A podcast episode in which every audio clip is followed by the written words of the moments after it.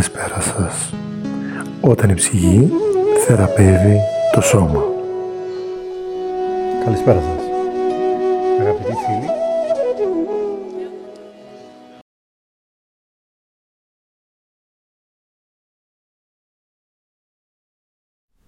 Έχουμε ένα ιδιαίτερο θέμα, έχω ένα ιδιαίτερο θέμα να αναλύσω για σας, την έννοια του ναρκισισμού.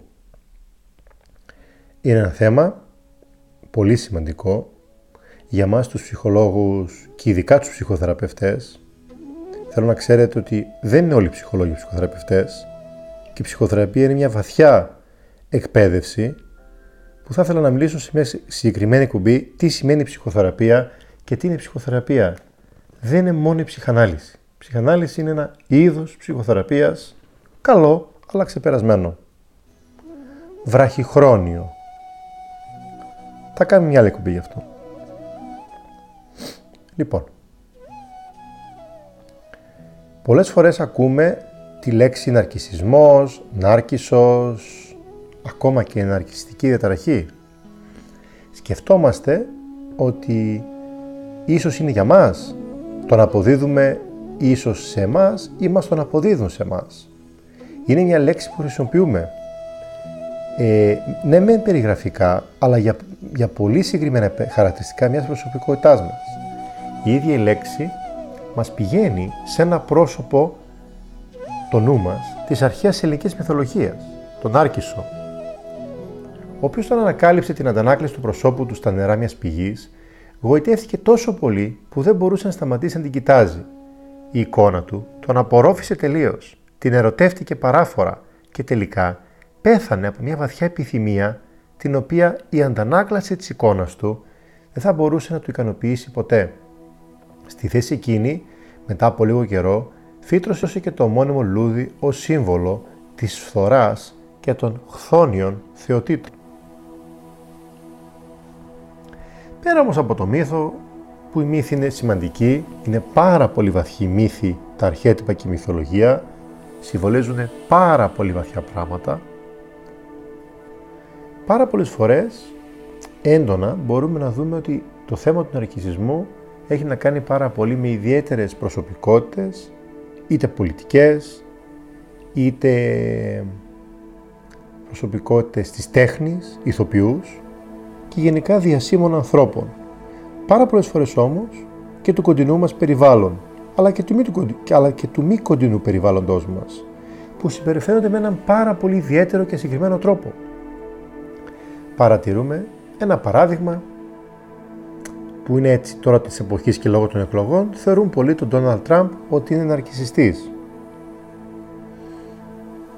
Δίδυμος με λιοντάρι είναι. Έχει ιδιαίτερο χάρτη, τον έχω αναλύσει στο Uranian ε, Astrology by Βαφιάδη George. Παρακαλώ δείτε το YouTube κανάλι μου, γιατί εδώ συνθέτουμε και ενώνουμε αστρολογία με ψυχολογία μαζί μην ξεχνάμε και τη μεγάλη μας αγάπη, πέρα από αυτό χαρακτηρίζουμε στους ανθρώπους τους ναρκισιστές ως εγωικούς ή εγωκεντρικούς, ατομικιστές, εγωπαθείς, αλαζόνες, που αναζητούν διαρκώς τα φώτα πάνω τους και θα έκαναν τα πάντα για αυτά. Επιθυμούν να πετυχαίνουν διαρκώς τους στόχους τους με τον οποιοδήποτε τρόπο. Αλλά για να το δούμε λίγο καλύτερα, και έτσι λίγο βαθύτερα, ξεκινώντας από την παθολογία του, θα λέγαμε ότι όλοι μας φυσιολογικά έχουμε ένα είδος ναρκισμού μέσα μας και δεν είναι απαραίτητα κακό και επιθυμητό. Δηλαδή, το να θέλουμε την προσοχή, το να θέλουμε να φανούμε, να θέλουμε να είμαστε πρώτοι, να μας θαυμάζουν, να μας, να μας θαυμάζουν τις προτερήματά, για τα προτερήματά μας, για την ομορφιά μας. Ζούμε στην Ελλάδα. Δεν επιτρέπεται στην Ελλάδα η γυναίκα να είναι σε κατάσταση ομορφιάς, όχι σωστής, έτσι. Οπότε δέστε τι απαιτήσει έχει κάθε δι. Άλλο πάτε στη Γερμανία δείτε μια γυναίκα, άλλο δείτε μια Ελληνίδα και ιδιαίτερα μια Θεσσαλονικιά, η οποία είναι στην τρίχα. Όλα αυτά είναι και κοινωνικές επιβολές και επιβολές από οικογένειες. Το λεγόμενο για να γελάσουμε, μια Θεσσαλονικιά ακόμα και στην εκκλησία πήγαινε ε, πήγαινε στο κομμωτήριο να πάει στην εκκλησία. Τώρα με τον κορονοϊό Ούτε εκκλησία, ούτε το ένα, ούτε το άλλο. Σε λίγο θα τα βλέπουμε όλα online και με Zoom θα τα βλέπουμε όλα σε λίγο. Τι να πεις, θα κάνουμε και μια εκπομπή γιατί τα πράγματα ζορίζουν γενικά. Και θα ζορίσουν και άλλο, δεν έχετε δει τίποτα. Ακόμα αυτά είναι η αρχή. Τα αναλύουμε όλα στις σελίδες μας, στη Uranian Astrology και τα εξηγούμε όλα για αυτούς που έχουν μάτια και αυτιά να δουν πραγματικά και όχι μπερδεμένα. Οπότε είναι ένα απαραίτητο στοιχείο για τη συγκρότηση και σταθεροποίηση της αίσθησης του εαυτού μας. Ένας υγιής, θα λέγαμε, ευπροσάρμοστος, ευέλικτος ναρκισισμός βοηθάει στην αντιμετώπιση πρόσχερων ή όχι μεγάλων αποτυχιών και στηρίζει τον άνθρωπο στις αντικσότητες της ζωής και στην απόφυτη θωρά του χρόνου. Δηλαδή, το να νομίζει ότι αξίζει και έχει κάποια καλά, ξέρουμε καλά ότι η ζωή θα σε χτυπήσει από πολλές γωνίες. Δηλαδή, είναι μια μεγάλη μάχη, μια μεγάλη μοίηση είναι να ζεις. Και ειδικά κάθε εποχή έχει τα, τα, τα δικά της θέματα να σε εκπαιδεύσει. Δηλαδή, το να νιώθεις ένα είδος ότι είσαι δυνατός, ότι αξίζεις, ότι μπορείς, θα σου δώσει λίγο τα εχέγγυα και τη δύναμη να τα καταφέρεις. Διότι βλέποντας καθημερινά τη ζωή, βλέπουμε πόσο εύκολα μπορεί την ταυτότητά μας να τη συνθλίψει. Και τώρα η κρίση αυτή που έρχεται οικονομική, που συνεχίζεται εδώ και 10 χρόνια και θα συνεχιστεί σίγουρα ακόμη 5 χρόνια, αποδεδειγμένο θα το δείτε, θα συνθλίψει πολλά πράγματα. Άρα θα λέγαμε ότι κάπου μας βοηθάει ένα κομμάτι. Και πρέπει να δεχτούμε ότι όλοι μας έχουμε κομμάτια εγωκεντρικά. Σαφώς, όταν θα φτάσουμε στην κατάσταση σοφίας και θέωσης, δεν το έχουμε ανάγκη.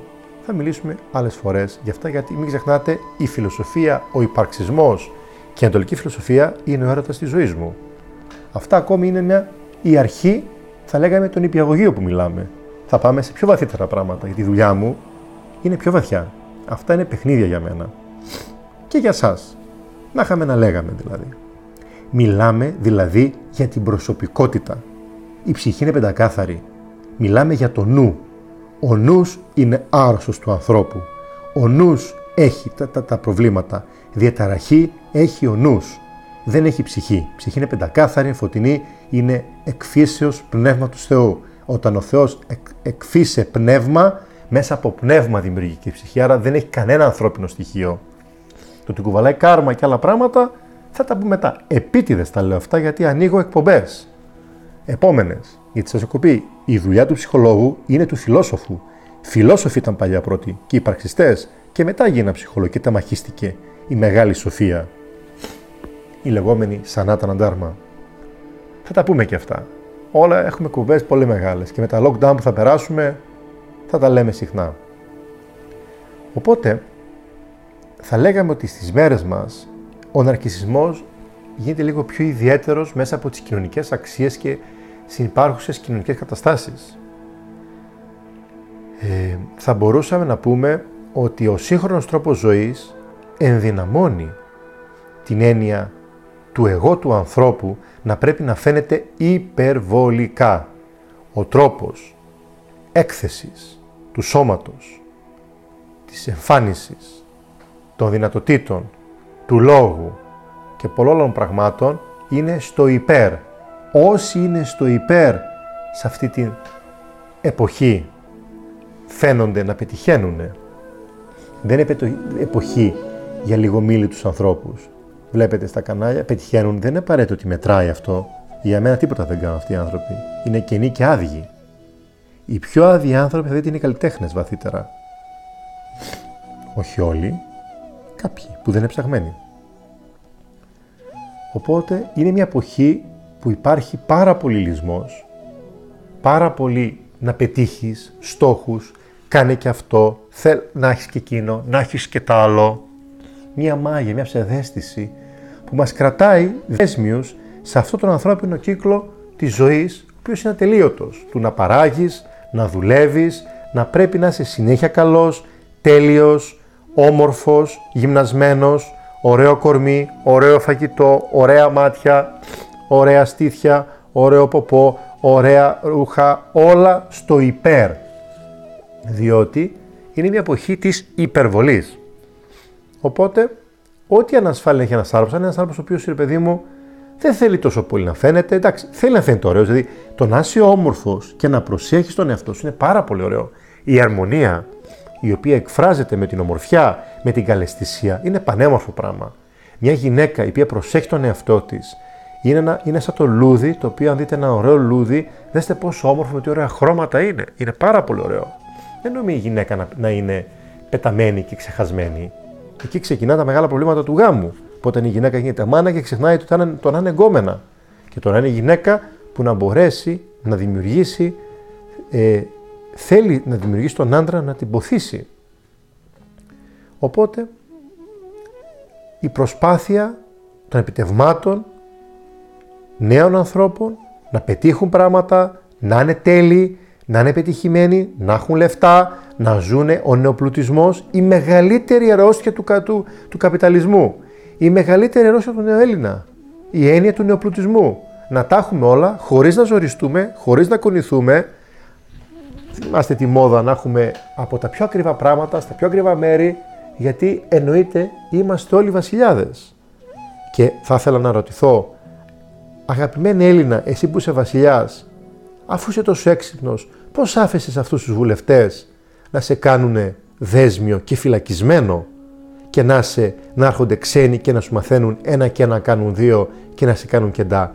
Πού είναι η εξυπνάδα σου, πού είναι η σοφία που είχες; Αν θες να είσαι βασιλιάς, πρέπει να ξέρεις να διαχειρίζεσαι τη ζωή, γιατί τώρα θα γίνεις επέτης. Και επέτη, επέτες μας θέλουν από εδώ και πέρα. Να τα λέμε τα πράγματα ξεκάθαρα. Εδώ πέρα δεν έχει να, να γλύφουμε κανέναν. Η κατάσταση είναι πάρα πολύ σοβαρή και πάρα πολύ επικίνδυνη στο θέμα του ναρκισισμού. Οπότε θα λέγαμε ότι η ναρκιστική προσωπικότητα εμφανίζεται, όχι τόσο δομείται, στην πρώιμη ηλική ζωή και παρουσιάζεται στα διάφορα πλαίσια όπως στην οικογενειακή ζωή και στην εργασία. Εδώ πέρα θα ήθελα να κρατήσετε πολλά πράγματα. Είναι μια, είναι μια έννοια, περιλαμβάνει μια μεγαλειώδη αίσθηση προσωπικής αξίας Δηλαδή όλοι οι Έλληνες νομίζουμε ότι από εμάς βγήκαν τα πάντα. Σαφώς το φως, η γνώση, πολλά βγήκανε. Τι κάνουμε τώρα είναι η ουσία; Οι πρόγονοι κάναν πολλά, οι επίγονοι δεν κάνουμε τίποτα. Νομίζω αυτή μια η μεγαλειότητα. Το ότι αξίζουμε και ότι η αξία μας είναι τεράστια. Σπουδαιότητα για τον εαυτό. Παράλληλα με μια υπερευαισθησία στην αξιολόγηση και την κριτική των άλλων. Δεν υπάρχει περίπτωση ένας νάρκισο να αντέξει κριτική, διότι του χτυπάς το πιο ευάλωτο κομμάτι. Είναι πάρα πολύ ευάλωτα άτομα η νάρκηση. Πάρα πολύ τραυματισμένα άτομα βαθιά. Και πάρα πολύ δύσκολη στην ψυχοθεραπεία. Για εμάς τους ψυχοθεραπευτές, η νάρκηση είναι η χειρότερη. Διότι θέλουν ένα πράγμα να θυμάστε πάρα πολύ καλά. Να σε ξεφτυλίσουν. Όπως έχουν ξεφτυλιστεί με έναν τρόπο από τον πατέρα, τη μητέρα, την κοινωνία, θέλουν να δημιουργήσουν τον εξευτελισμό του άλλου, να τον βάλουν κάτω. Γι' αυτό θα δείτε ότι όλοι οι μεγάλοι ηγέτες, κάποιοι ηγέτες, συγγνώμη, μεγάλες προσωπικότητες, από την αίσθηση μεγαλείου και δύναμης, μεγαλοσύνης, δείτε το εγώ, δείτε τη μονομανία, δείτε το νου, την αρρώστια του νου. Ο νους είναι άρρωστος, αφήστε την ψυχή, η ψυχή είναι πεντακάθαρη, πάναγνη, δεν έχει καμία σχέση με το νου που λερώνται από τις διάφορες σαρκώσεις που περνάμε και σαρκωνόμαστε άπειρες φορέ. Εδώ τα λέμε όλα. Δεν έχει να κρύβουμε λέξεις. Τα πράγματα είναι ξεκάθαρα. Οπότε, ε, αυτοί οι άνθρωποι από το να μπορέσουν να αντέξουν τις αδυναμίες τους, να, αντί να δουν τα τραύματά τους, να δουν πόσο, πόσο έχουν εξευτελιστεί, ξεφτελισμός δεν σημαίνει εξευτελισμός έχει πάρα πολλές ερμηνείες και πάρα πολλούς τρόπους. Ευαίσθητες προσωπικότητες και ταυτότητες ανθρώπων όταν μία, μία ταυτότητα άλλου ανθρώπου εξουσιαστική σε εξευτελίσει δεν θες ποτέ ξανά. Αυτό που γίνεται στην Ελλάδα είναι ένας εξευτελισμός βαθύτερα.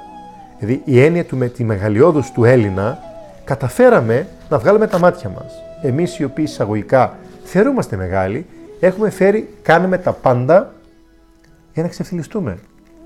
Μήπως το εγώ, ο εγωισμός είναι απεριγραπτός και ο εγωκεντρισμός. των πολιτικών και των ανθρώπων. Οπότε, έντονη ενασχόληση με φαντασιώσεις απεριόρισης επιτυχίας. Το να θες να πετύχεις και να θες να είσαι ο καλύτερος και να κάνεις πράγματα δεν είναι κακό. Ζούμε σε μια άρρωστη, υπερβολικά ανταγωνιστική κοινωνία. Απαράδεκτο για μένα. Απαράδεκτα ανταγωνιστική. Απαράδεκτα από τους βαθμούς, από το να είσαι πρώτος, να βγάζεις πολλά λεφτά, να, είσαι, να έχεις αυτοκίνητα, να έχεις αυτά. Άρρωστο. Είναι πανάρρωστη η κοινωνία μας. Θα το λέω συχνά για να το καταλάβετε. Αν είχαμε άλλη κοινωνία, αν είχαμε άλλες αξίες, αν είχαμε άλλα πράγματα, θα βγάζαμε άλλα παιδιά, άλλες γυναίκες και θα ήταν μόνο το χρήμα η ουσία. Και ο καπιταλισμός και ο κομμουνισμός δημιουργήθηκαν συγκεκριμένα από συγκεκριμένους ανθρώπους για να διαλύσουν τους ανθρώπους. Είναι συγκεκριμένος ο τρόπος. Ποτέ δεν φτιάχτηκε για το καλό των ανθρώπων. Και ο σοσιαλισμός. Κανένα σύστημα πολιτικό δεν έχει πραγματικά σωστό τρόπο εκπαίδευσης του, του ανθρώπου. Του πολίτη ο πλήτη όπως το λέμε. Και ο πολίτης πρέπει να είναι και ο πλήτης. Οπότε, φαντασιώσεις επίσης, εξυπνάδας, ομορφιάς, ιδανικής αγάπης. Πιστεύει ότι είναι ένα ξεχωριστό και μοναδικό άτομο και πρέπει να συναστρέφεται μόνο με άλλα μοναδικά άτομα υψηλού κύρους ή θεσμούς. Να μπαίνει στην υψηλή κοινωνία, σε υψηλές θέσεις, σε υψηλές διευθυντικές θέσεις. Θα δείτε ότι πάρα πολλές θέσεις ανθρώπων, ε, εργασίας, δυναμώνει το αναρχιστικό περιβάλλον του ανθρώπου. Γι' αυτό η λέξη ταπεινότητα είναι κλειδί για να διαλυθεί το κομμάτι του αρκισμού. Και αυτοί οι άνθρωποι απαιτούν απερίγραπτα υπερβολικό θαυμασμό. Όλοι οι πρόεδροι κομμάτων, όλοι οι πρόεδροι βαθύτερα ανθρώπων που μπαίνουν τόσο ψηλά, δεν νομίζω το κάνουν τόσο πολύ για την ταπεινότητα που έχουν. Δείτε τους ταπεινικούς λογαριασμούς τους. Έτσι. Να τα λέμε ξεκάθαρα, γιατί έχω βαρεθεί να ακούω οτιδήποτε, χαζομάρα. Οι άνθρωποι αυτοί, κρατήστε το, στερούνται πλήρης ενσυναίσθησης. Δηλαδή, δεν ταυτίζονται με τα συναισθήματα των άλλων. Δηλαδή, μπορεί να πονάς, να αισθάνεσαι άσχημα, αλλά εγώ βαθύτερα χαίρομαι ή δεν το δείχνω ή δεν συμπονώ. Συμπονώ δεν σημαίνει να κλαίω. Μπαίνω στον πόνο του άλλου, στη θέση του άλλου, στα παπούτσια του άλλου, empathetic understanding για ένα πράγμα που στην Ελλάδα πρέπει να το μάθουμε κάποια στιγμή επιτέλους, να μάθουμε τη διάδα, να μάθουμε επιτέλους να ακούμε τον άλλον και όχι να λέμε τι πρέπει να κάνει. Εάν είναι δυνατόν πια, πότε θα μάθουμε να ακούμε σε αυτήν την κοινωνία, πότε θα μάθουμε να, να συμπάσχουμε τον άλλον; Ήρθε ο χριστιανισμός, δίδαξε χίλια πράγματα, τίποτα δεν κατάλαβε κανένας από τον Ιησού αυτά που δίδαξε. Μα τίποτα. Ποια συνέστηση καταλάβανε; Κουράστηκα σε αυτή τη χώρα να μαθαίνω στους ανθρώπους την συνέστηση, να μάθουν να ακούνε, να μάθουν να κατακούν το συνέστημα, όχι να λύνουν λύσεις. Δεν θέλουμε δασκάλους μα που τι θα κάνουμε. Θέλουμε ανθρώπους που μπορούν να έχουν συνέστημα, να έχουν ψυχή, να, ακούν, να μάθουν να ακούνε, να, να βάλουν το σκασμό και να ακούσουν επιτέλους. Συγγνώμη που μιλάω έτσι, αλλά κάποιοι πρέπει να μεγαλώσουμε. Το να μάθεις να ακούς και να κλείσει τη γλώσσα και το στόμα είναι πιο σημαντικό πράγμα. Γιατί το στόμα λέει πολλά, αλλά τα αυτιά είναι πιο σημαντικό πράγμα. Οπότε αυτοί οι άνθρωποι όχι μόνο δεν ταυτίζονται και δεν έχουν ενσυναίσθηση, φθονούν τους άλλους ή θεωρούν τους φθονούν.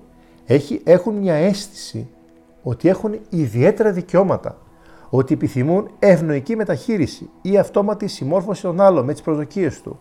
Φθονούν τους άλλους ή πιστεύουν ότι το φθονούν εμφανίζοντας αλαζονική, χειριστική και υπεροπτική συμπεριφορά η στάση. Υπάρχουν πολλά άτομα τέτοια. Ξυπνήστε.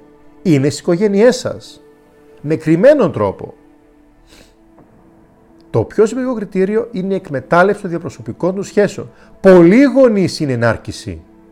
Πολύ τραυματισμένα παιδιά γονείς ήταν τεράστια ενάρκηση. Πολλοί νεόπλουτοι Έλληνες είναι ενάρκηση. Είναι μεγάλο το θέμα του αρκισμού και δεν θεραπεύεται εύκολα για εμά τους ψυχολόγους, τους ψυχοθεραπευτές, είναι οι πιο δύσκολοι άνθρωποι και δεν θέλουν να θεραπευτούν γιατί έχουν βαθύτατο τραύμα. Πρέπει κάποια στιγμή να καταλάβουμε ότι τα τραύματά μας θέλουν θεραπεία. Χαϊδέματα, αγκαλίτσες, φυλάκια, ουζάκια, ε, ποτάκια, χασισάκια και αυτά δεν λύνουν το θέμα. Χρειάζεται να ηλικιωθούμε. Θα το λέω πάντα, μέχρι να ψοφήσω από αυτή τη γη, θα λέω να ηλικιωθείτε. Διότι πρέπει να προχωρήσουμε παρακάτω. Πάρα πολύ σημαντικό είναι η εκμετάλλευση για να κερδίσουν αυτό που θέλουν.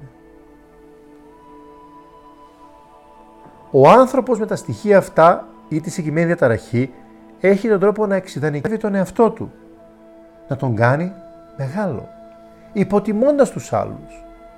Βιώνει έντονα μια αίσθηση μεγαλείου. Θέτοντας συνεχώς μη ρεαλιστικούς στόχους και θεωρώντας ότι είναι επιτυχημένος και πείθει τον εαυτό του γι' αυτό. Είτε αντιδρά με συναισθήματα κατάπτωσης και ματαιότητας σε περίπτωση αποτυχίας. Δεν επιτρέπεται αποτυχία σε αυτά τα άτομα. Ένα πράγμα πρέπει να μάθουμε όλοι μας. Η αποτυχία είναι τεράστια εκπαίδευση μοίησης. Διότι σου μαθαίνεις στη ζωή θα έχεις επιτυχίες και αποτυχίες. Και δεν πειράζει. Στο πλάνο του αστρολογικού σου χάρτη, στο πλάνο της ασάρκωσής σου, θα σε σφέρει η ζωή πολλές μπουνιές να ξυπνήσεις για να σου διαλύσει το εγωισμό και το, εγω... και το εγωικό κομμάτι. Ο Θεός ξέρει πολύ καλά να σε παίξει. Δεν θα σε αφήσει εύκολα.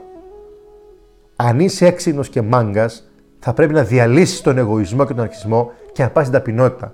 Ήψιστη κατάσταση σοφίας. Όλοι οι σοφοί και όλοι οι άγιοι ύψιστη ταπεινότητα είχαν. Η μεγαλύτερη ποιότητα του ανθρώπου είναι η ταπεινότητα. Διότι ο νους ξέρουμε ότι έχει την τάση να διαστρεβλώνει και να αρρωσταίνει και να μπερδεύει τα πράγματα. Ο νους στην Παγκαβάτη Κιτά έχει πει ο Μέγας Κρίσνα ότι μπορεί να είναι ο καλύτερος φίλος και ο χειρότερος εχθρός. Διαλέξτε. Οπότε, εάν κάποιος αμφισβητήσει ή ασκήσει κριτική, τότε μπορεί να νιώσει πολύ έντονο θυμό και οργή. Αισθήματα ντροπής και εξευτελισμού σπάνια θα παραδεχτεί το λάθος του και θα απολογηθεί γι' αυτό και πολλοί συχνά μεταβιβάζουν την ευθύνη σε άλλο πρόσωπο. Δεν λένε ποτέ συγγνώμη. Η μεταμέλεια και η ευγνωμοσύνη είναι στάσεις που τα ανεκιστικά άτομα έχουν τάση να αρνιούνται. Μεταμέλεια και ευγνωμοσύνη. Πώς να νιώσουν ευγνωμοσύνη όταν νιώθουν ότι τους χρωστάνε τα πάντα; Αυτά έχουν, ένα, έχουν οι άνθρωποι αυτοί μια επίγνωση της ψυχολογικής τους έθρα, είναι έθραυστα άτομα. Και αν σταματήσουν να έχουν το προσωπείο, τη μάσκα, αυτό το ρόλο που παίρνουν και σταματήσουν να είναι έτσι, θα, θα διαλυθούν. Οπότε ποτίζουν αυτή την προσωπικότητα, την ψεύτικη, γιατί δεν θέλουν να δουν το τραύμα τους. Δεν θέλουν να, να δούνε ότι ψεύτικα λένε με λόγια ότι είναι παντοδύναμοι βαθιά μέσα τους είναι πάρα πολύ αδύναμοι, πάρα πολύ φοβισμένοι, πάρα πολύ νιώθουν εξευτελισμό. Μην τη φοβάστε τη λέξη. Είναι βαθιά στη θεραπεία μας, τη βλέπουμε. Εξευτελισμός δεν είναι να σε δω έξω γυμνό και να σε πω. Εξευτελισμός έχει πάρα πολλούς τρόπους. Θα κάνουμε μια εκπομπή για τον εξευτελισμό τι σημαίνει. Υπάρχουν κάποιες λέξεις, που έτσι χρησιμοποιούμε και είναι ξεκάθαρες. Οπότε, τα άτομα αυτά εφόσον έχουν την επίγνωση της ψυχολογικής τους εύθραυστότητας, ξαναλέω, εύθραυστα άτομα είναι, φοβούνται ότι θα καταρρεύσουν, ότι θα χάσουν την αυτοετίμηση τη συνοχή του εαυτού τους. Για παράδειγμα, όταν δέχονται κριτική. Δηλαδή, αυτό το κομμάτι μας, όλοι μας το έχουμε μέσα μας. Δεν νομίζω κανένας μας να, να αντέξει το εγώ μας πάρα πολύ βαθιά μια πραγματική πραγματικότητα και να δούμε την αλήθεια μας. Γι' αυτό και έχουν πει όταν πας μπροστά στο Θεό και δεις την αλήθεια σου, στη δύναμη του Θεού, το εγώ σου, δηλαδή η περηφάνεια και ο ναρκισισμός σου στην ουσία, θα διαλυθεί. Διότι η περηφάνεια είναι το μεγαλύτερο κομμάτι, το, το χειρότερο κομμάτι που μας πάει μακριά από το Θεό. Περηφάνεια και ναρκισισμός. Πολύ κοντινά. Και στη χώρα μας αυτή έχουμε πάρα πολύ περηφάνεια. Κακή. Αν ήμασταν εμείς που δώσαμε τα φώτα, ας κάνουμε και ας αποδείξουμε επίγονοι ότι τουλάχιστον κάτι μπορούμε να συνεχίσουμε. Όχι να δίνουμε αυτό το μοντέλο διακυβέρνησης και αυτό το μοντέλο σχέσεων. Είναι απαράδεκτο. Οπότε, αυτά τα άτομα αισθάνονται ότι επειδή είναι τόσο πολύ εύθραυστα και ευάλωτα, δεν μπορούν να αντέξουν την έντονη δοκιμασίες. Δηλαδή, να τους πεις, κοίταξε να σου πω χυψή, είσαι αυτό. Και δημιουργούν τόσο πολύ ότι είναι καλοί, δεν δέχονται κριτική. Δεν κάνουν και ποτέ ψυχοθεραπεία αυτοί οι άνθρωποι. Πάρα πολύ δύσκολα. Και βασανίζουν πάρα πολύ τους ανθρώπους που είναι δίπλα τους. Είναι πολύ βασανιστικά άτομα οι αναρχιστές. Δεν το καταλαβαίνω, αλλά βασανίζουν. Υπάρχουν, ξαναλέω, πολλά άτομα στην οικογένεια. Εσεί μας ακούτε, είστε σίγουροι πολλοί που έχετε τέτοια άτομα. Ο αρχιστή δεν είναι βγαίνω. Πάω, πάω, στο, πάω μόνο να ντυθώ και να είμαι όμορφος και όμορφη. Η Ελλάδα είμαστε γεμάτοι ναρκισμό και ομορφιά. Είμαστε, δηλαδή, επειδή έχει περάσει στην Ελλάδα το μοντέλο της ομορφιάς πια, υπερβολικής και το να προσέχω και να κάνω. Κάθε, κάθε χώρα έχει μια δικιά της κατάσταση. Δεν είναι μόνο η ομορφιά το να, να είμαι όμορφη. Αυτό είναι το λιγότερο. Έχει, έχουν να κάνουν ότι, ότι ο νους τους, ότι οι σκέψεις τους, ότι προέρχονται από μια βασιλική, ένα, ότι έχουν γαλάζιο αίμα, συσσαγωγικά. Οι φαντασίες στο μυαλό δεν το λένε, γιατί ξέρουν ότι είναι παράλογο. Ο νους τους μέσα το έχει. Ας κάνουμε μικρό break. Δύσκολα άτομα. Στι συνεδρίες μου έχω συναντήσει πάρα πολλά τέτοια άτομα. Θέλανε με οποιοδήποτε τρόπο να θέλουν να σε εξευτελίσουν ή να πούνε ότι δεν τους βοηθάς ή ό,τι και να τους κάνεις, ποτέ δεν είναι τίποτα αρκετό. Και αυτά τα άτομα θέλουν τόσο πολύ αγάπη, αλλά έχουν πονέσει τόσο πολύ, είναι τόσο πολύ έθραυστα, τα οποία δεν θέλουν να δουν την εθραυστότητά τους. Γι' αυτό και βλέπουν, δηλαδή, βλέπουν, πομπάρουν δηλαδή το εγώ τους με διάφορους τρόπους. Ένα μικρό break και ένα ωραίο κομμάτι. Και συνέχεια.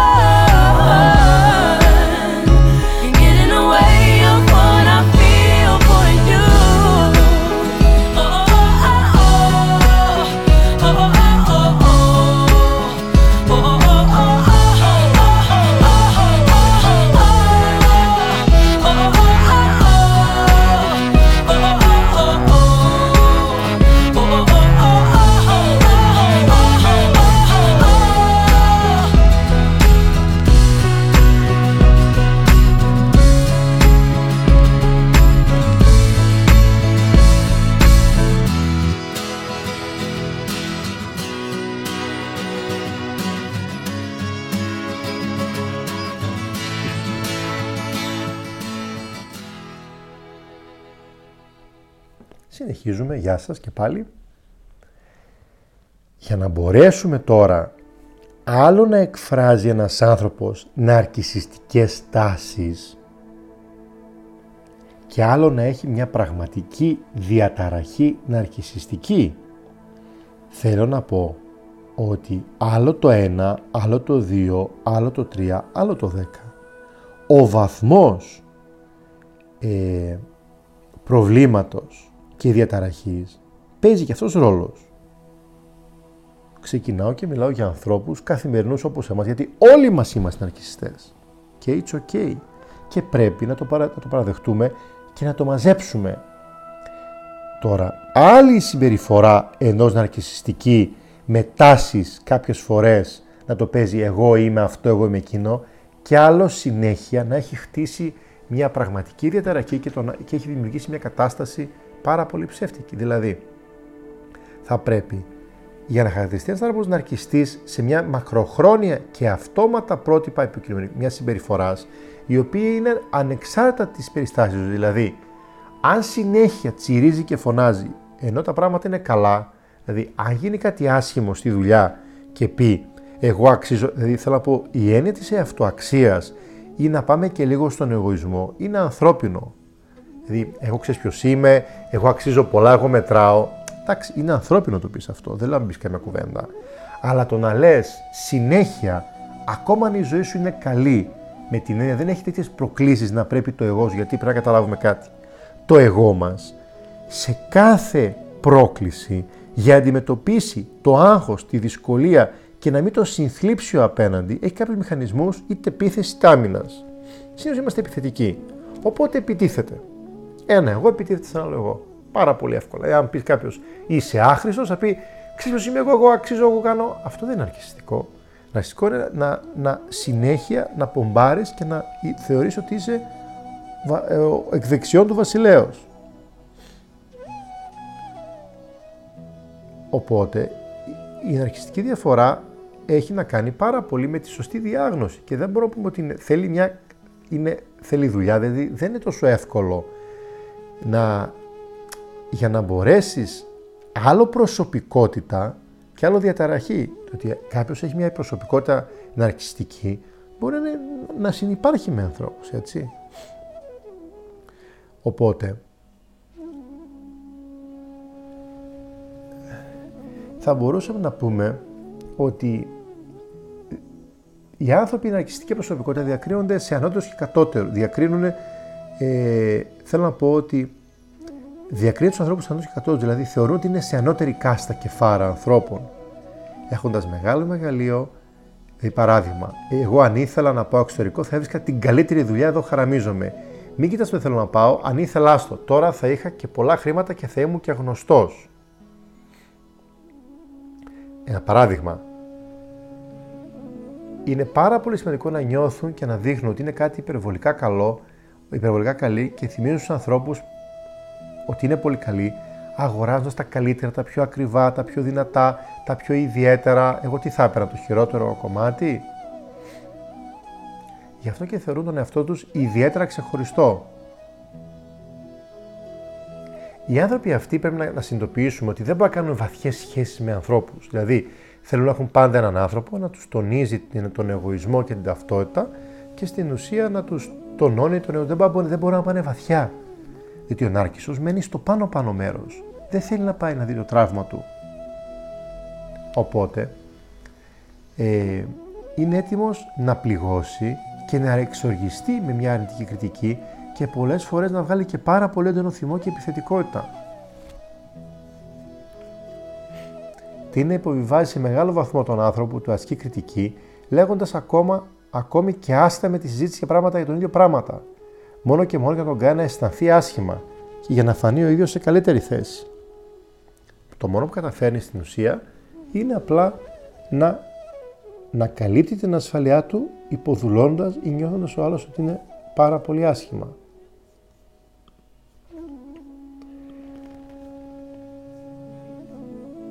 Πρέπει να πούμε κάτι επίσης πολύ σημαντικό.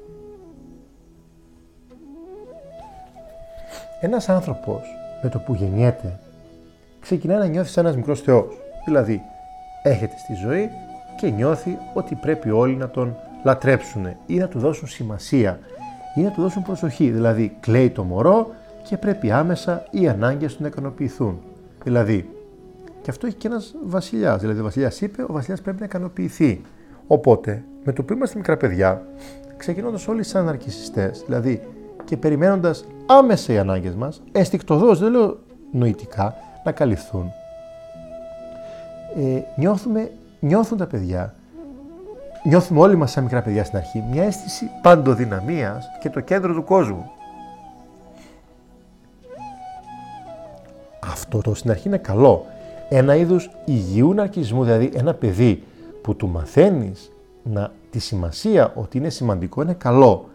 Όχι όμως υπερβολικά. Εδώ πρέπει, πρέπει να πάμε στη μεσότητα, δηλαδή ούτε να πας στην αδιαφορία. Γιατί μετά το παιδί αυτό ξεκινάει να νιώθει πάρα πολύ άσχημα. Δηλαδή, μπορείς στην αρχή να επιτρέψουμε να νιώθει παντοδύναμο, να νιώθει καλά, μιλάμε σε πολύ παιδική ηλικία, αλλά στη συνέχεια αυτός ο ναρκισμό πρέπει να υποχωρήσει και να δώσει σε μια πιο ρεαλιστική εκτίμηση. Δηλαδή, δεν, δεν ζεις σε φαντασίωση το παιδί. Δεν είναι το κακό να φαντάζεσαι να πετύχεις, αλλά να, φαντασι... να ζεις στη φαντασίωση ότι είσαι αυτός. Άρα σε ένα μη ιδανικό, σε ένα μη σε ένα ιδεατό εγώ, σε ένα ψεύτικο εγώ δουλεύουν αυτοί οι άνθρωποι. Θα μπορούσαμε να πούμε, οπότε, το άτομο πρέπει να αναγνωρίσει ότι δεν μπορεί να είναι μόνο το κέντρο για την άρκηση. Είπαμε, θέλουν να είναι το κέντρο της προσοχής. Μόλις ξεκινήσει η διάδα να υπάρξει, αρχίζουν και χάνουν. Βλέπετε τα μικρά παιδιά, όταν έχετε ένα αδερφάκι, τι σοκ παθαίνουνε. Είναι πολύ σημαντικά τα αδέρφια ή σε μια οικογένεια. Η διάδα ή το, ένα έχω παιδί δεν είναι εύκολο. Είναι πολύ σημαντικό τα μικρά παιδιά να τα βάζουμε σε ομάδες για να μπορέσει να σπάσει το εγώ τους. Σε ομάδες, ο πιο ωραίος τρόπος για να μπορέσεις να μάθεις ότι υπάρχουν και άλλοι είναι από μικρός. Για μένα οι πολεμικές τέχνες είναι εκπληκτικός τρόπος να μάθεις πράγματα πάρα πολλά σε αγόρια. Γενικά οι πολεμικές τέχνες, οι σωστές πολεμικές τέχνες, μιλάμε για τα. Όχι, όλες είναι καλές, αλλά με φιλοσοφία εκπαιδεύουν τον άνθρωπο. Όπως η μουσική, όχι το πιάνο, μην πάμε τα παιδιά μας όλα στο πιάνο. Υπάρχουν κι άλλες. Η μουσική εκπαιδεύει το νου του ανθρώπου. Οι τέχνες, πρέπει τα παιδιά να τα πάμε στις τέχνες. Ο χορός, να τα μάθουμε ότι πρέπει να τα βάλουμε σε ομάδες για να σπάσει το εγώ τους. Για να μπορέσει να δουν ότι δεν είναι μοναδικοί. Να πρέπει, ή αν θέλουν να είναι πολύ καλοί, να παλέψουν και να διεκδικήσουν πόσο δυνατοί είναι.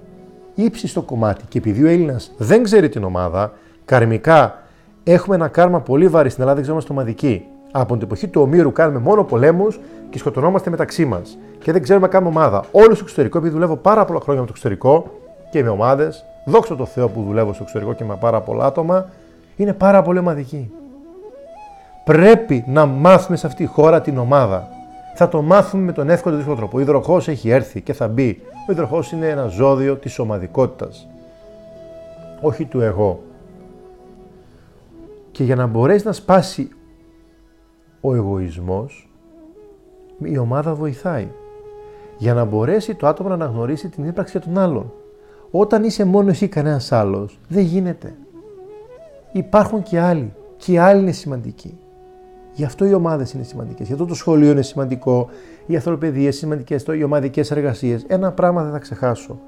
Όταν πήγα στο Αμερικανικό Πανεπιστήμιο, ήταν όλες ομαδικές οι εργασίες ομαδικά PowerPoints, που ήταν και στις αρχές τα PowerPoint που ήταν τότε, ομαδικές εργασίες, ομαδικές ομιλίες, ομαδικά πράγματα. Εκπληκτικά. Έτσι φώτος μπροστά η Αμερικάνικη εκπαίδευση. Μας μαθαίναν από, από, από το πανεπιστήμιο να είμαστε ομαδικοί. Γιατί ξέρω ότι η ζωή είναι ομαδική, όλες, ακόμη και σε επιχειρήσεις ομαδικά είναι. Και εδώ δεν μπορούν ομαδικά σε μια εργασία, σε ένα δημόσιο να εργαστούν οι άνθρωποι. Η ενήλικη μεταξέλιξη του αρκισισμού μπορούμε να πούμε ότι είναι αυτό που ονομάζουμε αυτοεκτίμηση. Αυτοεκτίμηση απευθύνεται τώρα η αγάπη προς τον εαυτό της παιδικής ηλικίας. Διαμορφώνται σταδιακά και ασυνείδητα καθώς το παιδί μεγαλώνει γίνεται ενήλικας. Φρουρός αυτοεκτίμησης είναι η ηθική συνείδηση που προήλθε από την κριτική επιρροή των γονέων, στους οποίους με τα χρόνια προσθέθηκαν οι δάσκαλοι και άλλα πρόσωπα του περιβάλλοντος, οι συνάνθρωποι και οι γνώμοι. Δηλαδή, στο παιδί αυτό, το οποίο μεγαλώνει, το οποίο έχει ένα εγώ, οι άνθρωποι, όπως λέμε, οι άνθρωποι που θα είναι δίπλα του, η οικογένεια, η, το περιβάλλον, οι δάσκαλοι, οι φίλοι, οι γνωστοί, οι συνάνθρωποι, η πόλη, η, χώρα, η πόλη, το χωριό. Βλέπετε ότι οι άνθρωποι στα χωριά έχουν άλλα προβλήματα, άλλος στις πόλεις. Ε, και έχω πάρα πολλά άτομα εκτός της Θεσσαλονίκης που τα βλέπω, τα οποία έχουν πραγματικά πάρα πολύ μεγάλα προβλήματα σε μέρη τέτοια. Όλοι αυτοί θα παίξουν μεγάλο ρόλο. Η οικογένεια είναι σημαντικό τα παιδιά αυτά να τονώνει το εγώ, αλλά όχι να μεγαλώνει τη μεγαλομανία τους. Μόλις δει ότι υπάρχει μεγαλομανία, όχι να το κόψει με αυτά. Πάτε το σε ομάδα το παιδί. Πάτε το παιδί σε πολεμικές τέχνες. Είναι ένα στρατιωτικό μοντέλο εκπαίδευσης, το οποίο είναι πάρα πολύ καλό. Σαολίν, κουνφού, οτιδήποτε, όχι ξύλο να δώσει. Δεν είναι το θέμα το ξύλο. Και να τη φάει. Και να διεκδικήσει η ζωή, έχει πολύ ξύλο. Θα σε ξεσκίσει το εγώ σου. Και εδώ ξέρω καλά κάνει και το κάνει. Αλλιώς θα ήμασταν όλοι ε, εγωικοί. Όλη η δουλειά κάθε ενσάρκωση που ενσαρκωνόμαστε είναι να θασεύσουμε το εγώ. Να έχουμε ανάγκες, να βγούμε, να διεκδικήσουμε, να παλέψουμε, αλλά να είμαστε πάρα πολύ ταπεινοί. Για να φτάσουμε κάποια στιγμή, γιατί ενσαρκωνόμαστε για ένα λόγο. Για να φτάσουμε στο Θεό. Όλα τα άλλα να λέγαμε είναι. Και αυτό είναι αποδεδειγμένο. Αλλά για να φτάσουμε εκεί πρέπει να αποδείξουμε ότι ό,τι χτυπήματα και να φάμε, τα οποία η ζωή θα μας τα φέρει, είναι για να μπορέσουμε να είμαστε ταπεινοί, γιατί υπάρχει ένα θείο σχέδιο, πιστεύω απόλυτα στο Θεό, απερίγρατο από μικρό παιδί. Δεν υπάρχει κανένας δεν υπάρχει Θεός. Τον έχω βιώσει, τον βλέπω, τον βιώνω στους διαλογισμούς μου και όποιος θέλει μπορεί να μάθει με τον διαλογισμό. Είναι ένα απίστευτα σημαντικό ιερό κομμάτι της ζωής. Δεν υπάρχει ζήτηση για μένα. Από μικρό παιδί τον βλέπω και τον αισθάνομαι. Δεν χρειάζεται να κάνω τίποτα. Και είναι λάθος που δεν βάζουμε το Θεό στη θεραπεία μέσα μας. Είναι το πιο σημαντικό κομμάτι της ζωής μας. Το θείο. Το θείο εν ημίν. Ο θείος σπινθήρα, ο τρισυπόστατος που υπάρχει μέσα μας. Έχει τρεις τρεις όψει ο θείο σπινθήρα μέσα μας. Να λέμε και βαθιά πράγματα, γιατί δεν μπορώ να λέω μόνο, γύρω, μόνο επιστημονικά. Θα να πάω και στη φιλοσοφία και στον εσωτερισμό. Εκείνη η δουλειά μου εσωτεριστικά εκεί δουλεύει η πραγματική θεραπεία. Οπότε βλέπετε ότι σας πήγα λίγο στην παιδική ηλικία, γιατί κάπου ξεκινά τα πράγματα. Σίγουρα, ξαναλέω, οι γονείς, ο κάθε γονέας συνεχίζει και κουβαλάει τα τραύματα, τις εμπειρίες, τα βιώματα και την εποχή που είχε. Σε μια Ελλάδα με πέντε πτωχεύσεις, πέντε πάρα πολύ φτώχεια, κακή πολιτική δεν επηρέασαν αυτά τις οικογένειες. Πόσες φορές χάσαν τα λεφτά τους άνθρωποι και γίνανε ανατιμείς και οτιδήποτε. Αυτές πέντε το χέρι ξέρετε πόσες γενναίες έχουν επηρεάσει; Άπειρες. Πόσο, πόσο, ενώ επηρεάσαν και τις δικές μας γενιές. Οπότε, οι νάρκισοι θέλουν πάρα πολύ να έχουν κόσμο να τους θαυμάζει, κόλακες. Γι' αυτό και μπαίνουν πάντα σε ομάδες όχι για να προσφέρουνε, για να πάρουνε. Λένε λόγια, δεν κάνουν πράξεις.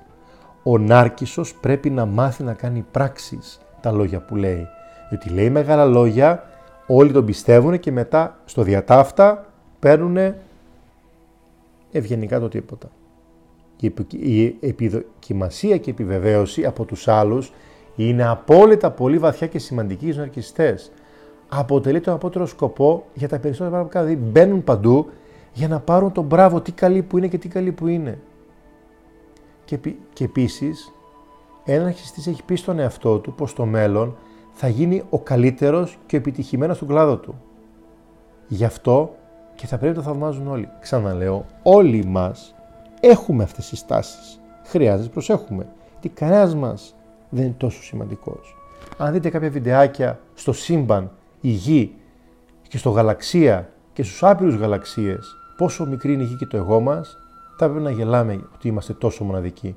Και στις άλλες οντότητες που υπάρχουν σε όλο το σύμπαν, γιατί δεν νομίζω να υπάρχουν μόνο εμείς, έλεος.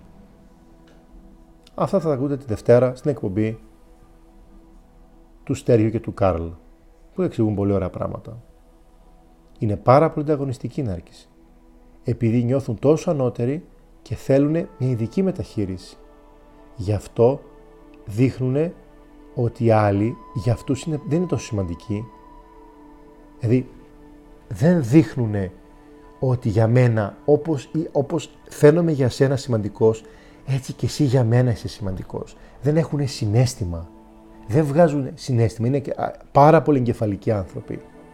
Φαίνονται να χειρίζουν τη γλώσσα σωστά, τις λέξεις, τα μάτια τους λάμπουν, βλέπετε τα μάτια είναι επικίνδυνα, οι χειρονομίες, αλλά πραγματικά αυτοί οι άνθρωποι έχουν πολύ μεγάλα τραύματα. Όπως είπαμε, η λέξη συμπόνια. Και το μόνο που θέλουν είναι επειδή στην ουσία επιβεβαίωση. Προσέξτε κάτι. Το πάμε λίγο βαθύτερα. Το εγώ έχει μέσα και συνέστημα και νου. Ο νους του ανθρώπου, το νοητικό κομμάτι, θέλει επιβεβαίωση. Δηλαδή, λέξεις, πράξεις, κινήσεις, τι καλός που είσαι, τι καλά που το έκανες, πόσο αξίζεις, πόσο μεγάλος είσαι, πόσο σωστός είσαι. Και αυτό πομπάρει και τρέφει το εγωικό κομμάτι του ανθρώπου. Πάρα πολύ άσχημο.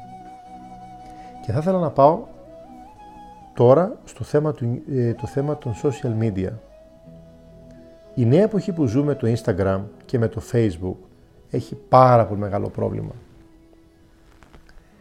Βλέπουμε συνέχεια κορίτσια να ποστάρουν ατελείωτες φωτογραφίες από το που φάγανε, που ήπιανε, πώς περάσανε, άρα πάλι υλικά αγαθά, έχει βάλει καμία μια φωτογραφία, ένα ωραίο άγγιγμα, μια αγκαλιά, βάζουν και μετά κάποιες φωτογραφίες ιδεατές και που λέτε χολιγουντιανές, αλλά μια απλή φωτογραφία να πιάνονται χεράκι χεράκι μαζί αγκαλιά να βλέπουν κάποιες το κάνουν αυτό, κάποια κορίτσια. Δεν λέω δεν το κάνουν καθόλου. Συνέχεια αλλάζουν προφίλ φωτογραφίας. Στάση, γωνία, τα φίλτρα που παίζουν είναι απερίγραπτα. Τα ειδικά προγράμματα στα κινητά, στα Instagram, σε αυτά, τα ρετούς και όλα αυτά που υπάρχουν για να αλλάξουν τα πάντα είναι απερίγραπτα. Έγινε μια έρευνα πρόσφατα και την κοιτούσα. Δώσαν σε κάποιες κοπέλες τις φωτογραφίες τους και τους δώσαν επίσης ε, προγράμματα ε, Photoshop να δουν αν θα αλλάξουν το, το προφίλ τους. Τι θα αλλάζανε. Και που, τους δώσανε τα... Πώς ήταν ο καλύτερος εαυτός τους. Ή τι θα θέλαν να αλλάξουν, ας πούμε, okay. Σε όλα τα κορίτσια, αυτό που καταφέρανε ήτανε να αλλάξουν πάρα πολλά πράγματα από τη φωτογραφία σου και να γίνουν άλλες. Δηλαδή, κάποια κομμάτια που δεν ήταν όμορφα, κάποια κομμάτια που θεωρούνταν συσσαγωγικά ξαναλέω άσχημα, μπήκαν με τα προγράμματα αυτά του Photoshop που τους τα δώσανε και βγάλανε μια τελείως ιδεατή εικόνα του, του εαυτού τους. Βλέπετε ότι υπάρχει πάρα πολύ ανταγωνισμός ομορφιάς, τελειότητας, δυσήματο, κορμιού, προστιχιάς να γίνω influencer για να μπορώ να βγάζω λεφτά. Δηλαδή να έχω πάρα πολλούς fans, να βγάζω τον ποπό μου δηλαδή με ένα ωραίο μαγιό και ένα ωραίο string και να έχω 20.000 άτομα να μου λένε τι καλή, τι ωραία που είσαι και εγώ να τους χρησιμοποιώ αυτούς τους ανθρώπους, γιατί τους χρησιμοποιώ, να παίρνουν μάτι δηλαδή, για να βγάζω τα 5-10 ευρώ, τα, τα, τα λεφτά από την κάθε εταιρεία marketing, η οποία τι κάνει. Αντί να πάει σε ακριβά μοντέλα, βάζει νέα κορίτσια, τα οποία τους γίνει πιο φτηνά και παίρνουν κάποια δώρα, κάποια voucher, κάποιο οτιδήποτε για να βάλουν κάποια δώρα για να κερδίσουν πράγματα. Οπότε δέστε πώς χρησιμοποιούν τα νέα παιδιά για να προωθήσουν πράγματα. Δεν λέω μια κοπέλα να είναι μοντέλο η δουλειά της. Άλλο θέμα αυτό. Αν είσαι μοντέλο, είναι η δουλειά σου, κάνεις τη δουλειά σου. Ξαφνικά γιατί προκύψαν τόσα πάρα πολλά μοντέλα; Αυτά κορίτσια μόνο με την ομορφιά. Δηλαδή, ξεκινήσαμε να κάνουμε δουλειές. Ξεκινήσαμε από τη μουσική, να βγάλουμε τραγουδίστριες, να βγάλουμε ομορφιά, να βγάλουμε το ένα, να βγάλουμε το άλλο. Δεν γίνεται όμως. Δεν γίνεται με το εύκολο χρήμα μόνο να βγάζουμε λεφτά, με μια ομορφιά. Που έχουμε πάρα πολύ ωραία κορίτσια. Και μπράβο τους προσέχουν. Εγώ είμαι υπέρ να προσέχει μια γυναίκα τον εαυτό, να είναι θηλυκή, να είναι όμορφη, να προσέχει. Είναι πάρα πολύ ωραίο μια γυναίκα να είναι όμορφη. Πραγματικά. Τονώστε τι γυναίκες. Χρειάζεται να είναι όμορφε. Και βαμμένες και προσεχμένε. Αλλά όχι μόνο για να τις βάλουμε κάδρα και να τις προσέχουμε. Δεν είναι όλες Μοναλίσα. Δεν θέλουμε Μοναλίζα στο κάδρο. Δεν θέλουμε άλλα κάδρα. Θέλουμε ανθρώπους που να έχουν ψυχή και να εκφράζουν και τη φυσική τους ομορφιά, να γίνονται και να βάφονται, αλλά να είναι και ελεύθερες. έχουμε πάρα πολύ μεγάλο πρόβλημα με τα νέα παιδιά και τα νέα κορίτσια με το κομμάτι του Instagram και τα social media. Το μόνο πράγμα που βλέπω στα τελευταία 12 χρόνια που ασχολούμαι, γιατί η δουλειά μου είναι και ποστάρω πράγματα και παρατηρώ, η δουλειά του ψυχολόγου είναι ένα ανθρωπιστικό επάγγελμα που παρατηρεί τα πάντα. Βλέπω συνέχεια φαγη... απόλαυση, υπερβολική απόλαυση. Που φάγαμε, που ήπιαμε, πώς ήμασταν, πόσο χαρούμενοι είμαι τώρα που τρώω, πόσο χαρούμενοι τώρα που πίνω τον καφέ μου, πόσο χαρούμενοι τώρα που φυλάω, πόσο χαρούμενοι που είμαι με τη φίλη μου. Δέστε τι ωραία που είμαι. Ένα τελευταίο παρά, ένα πρώτο παράδειγμα. Πάω στο γραφείο μου το, το βράδυ. Το τελευταίο καιρό βλέπω συνέχεια κοριτσάκια να φωτογραφίζει μία την άλλη σε πόζες. Έχουμε και πολύ ωραία κινητά πια, που τελικά αυτά τα κινητά πιο πολύ για selfie έχουν γίνει παρά για να βγάζουμε ένα ωραίο τοπίο ή οτιδήποτε άλλο. Βλέπουμε στο δρόμο κορίτσια να πηγαίνουν σε κάτι περίεργα μέρη, περιγανώ ιδιαίτερα μέρη πόζας και να βγάζει μία φωτογραφία την άλλη. Και το χειρότερο που έχω δει είναι να βάζουν οι κοπέλες τους φίλους τους να τους βγάζουν φωτογραφίες. Και τις προστάρουν στο facebook ή οπουδήποτε. Δηλαδή οι φίλοι τους, και συγγνώμη, και να παίρνουν και πόζες πιο ερωτικές.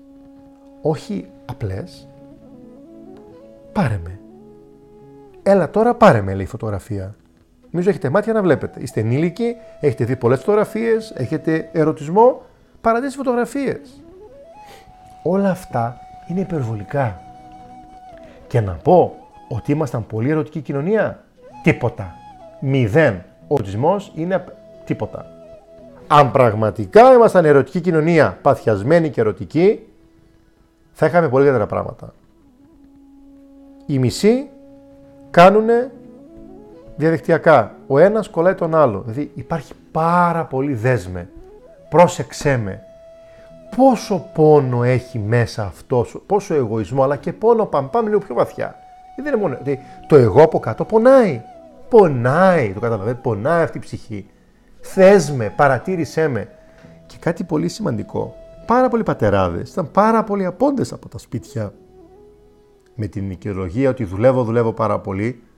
Από τη μία ναι, διότι ζούμε σε μια κοινωνία με τα 12 και 14 ώρα, τα νέα παιδιά που δεν ξέρω τι παιδιά θα βγουν από εδώ και πέρα. Δηλαδή, ποιος γονέας το παιδί χρειάζεται να έχει την οικογένειά του μαζί, να κοιτάζει, να μιλά, να τρώνε. Παλιά τρώγαμε.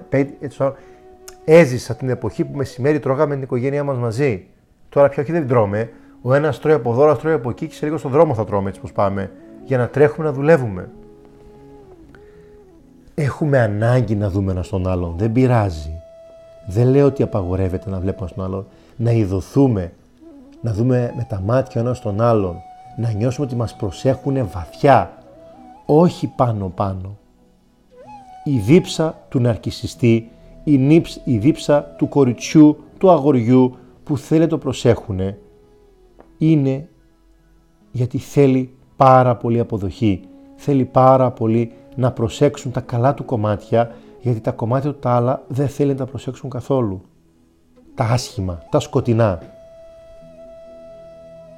Πραγματικά αυτοί οι άνθρωποι δεν είναι εύκολοι. Όλοι μας ξαναλέχουμε ναρκιστική προσωπικότητα σε διάφορα στοιχεία, ιδέες μεγαλείου, μεγαλομανίας, όλοι τα έχουμε λίγες φορές. Ευτυχώς, τουλάχιστον ένα πράγμα που μας εκπαίδευσε η θρησκεία, ο χριστιανισμός και όλες οι θρησκείες και οι φιλοσοφίες είναι η ταπεινότητα. Όταν κάνεις διαλογισμό, τι μαθαίνεις, να ρίχνεις το εγώ, να ρίχνεις τα συναισθήματα, να, να αποταυτίζεις από το συνέστημα, από το μη πραγματικό εαυτό, τον ψεύτικο εαυτό, που ούτε το συνέστημά σου είσαι, ούτε ο νους σου είσαι, ούτε η πεπιθής των γονιών σου είσαι, ούτε αν είσαι Έλληνας, ούτε όλα αυτά είναι μια είναι μια, ένα ρούχο που φοράς. Βαθιά μέσα σου έχεις μια πιο πραγματική προσωπικότητα που είναι πιο σωστή και αιώνια. Ε, Αυτός είναι ο σκοπός του διαλογισμού. Γι' αυτό και το μεγαλύτερο εργαλείο να σπάσει τον εγωισμό, να σπάσει το τέτοιο, είναι ο διαλογισμός. Γιατί οι Έλληνες άραγε δεν κάνουν διαλογισμό, το έχετε αναρωτηθεί; Μην μου πείτε ότι κάνει διαλογισμό. 20 χρόνια δουλεύουν διαλογισμός. 20 ολόκληρα χρόνια. 20. Στα 20 χρόνια αυτά που προσπαθώ, ξαναλέω, προσπαθώ, διότι αν κάνω διαλογισμό σημαίνει ότι έχω φτάσει με πολύ κατα... μεγάλη κατάσταση, προσπαθώ να κάνω διαλογισμό για να φτάσω την κατάσταση του διαλογισμού που είναι αταραξία συναισθήματος, αταραξία νου, αταραξία αισθημάτων, αταραξία αισθήσεων και βαθιά μέσα στο πραγματικό εγώ. Αυτό θέλει δουλειά. Και αποτάφτιση και μη εγώ. Σε μια κοινωνία που δυναμώνει το εγώ του ανθρώπου υπερβολικά, χτίζει τεράστιο εγώ, για να πας κάπου να πετύχεις πρέπει να τσιρίζεις και να φωνάζεις με έναν τρόπο ή να λες ότι αξίζει ο καλύτερος και τώρα με τα social media πρέπει συνέχεια να φωνάζεις με έναν τρόπο ενώ πραγματικά όταν δεν τσιρίζεις και όταν απλά υπάρχεις, εκείνη η δύναμη. Οπότε, κλείνοντας, θέλω να πω ότι ο, το, αυτός που έχει ναρκισισμό πραγματικά πονάει, θέλει δουλειά, θέλει ψυχοθεραπεία, δεν θα το δεχτεί ποτέ, διότι ένα πράγμα πρέπει να καταλάβετε. Το να επιτρέψει, θα το λέω συνέχεια σε κάθε κομπή, το να επιτρέψεις να είσαι ευάλωτος, έθραυστος, να κλάψεις, με τραύματα, με πόνο, να έχεις περάσει μια κακή παιδική ηλικία, να αποδεχτείς επιτέλους τον πόνο σου, είναι πολύ μεγάλο βήμα. Το να είσαι κάτω από το τραπέζι, να μην δέχεσαι, να κάνεις να πίνεις ποτά, να πηγαίνεις στο σεξ, να πηγαίνεις στα ναρκωτικά που μεγαλώνουν πάρα πολύ. Πολύ ναρκωτικό ξαναλέω υπάρχει. Πάρα πολύ ναρκωτικό βλέπω. Έχω κουραστεί να βλέπω παιδιά σαλταρισμένα και καμένα. Καμένα.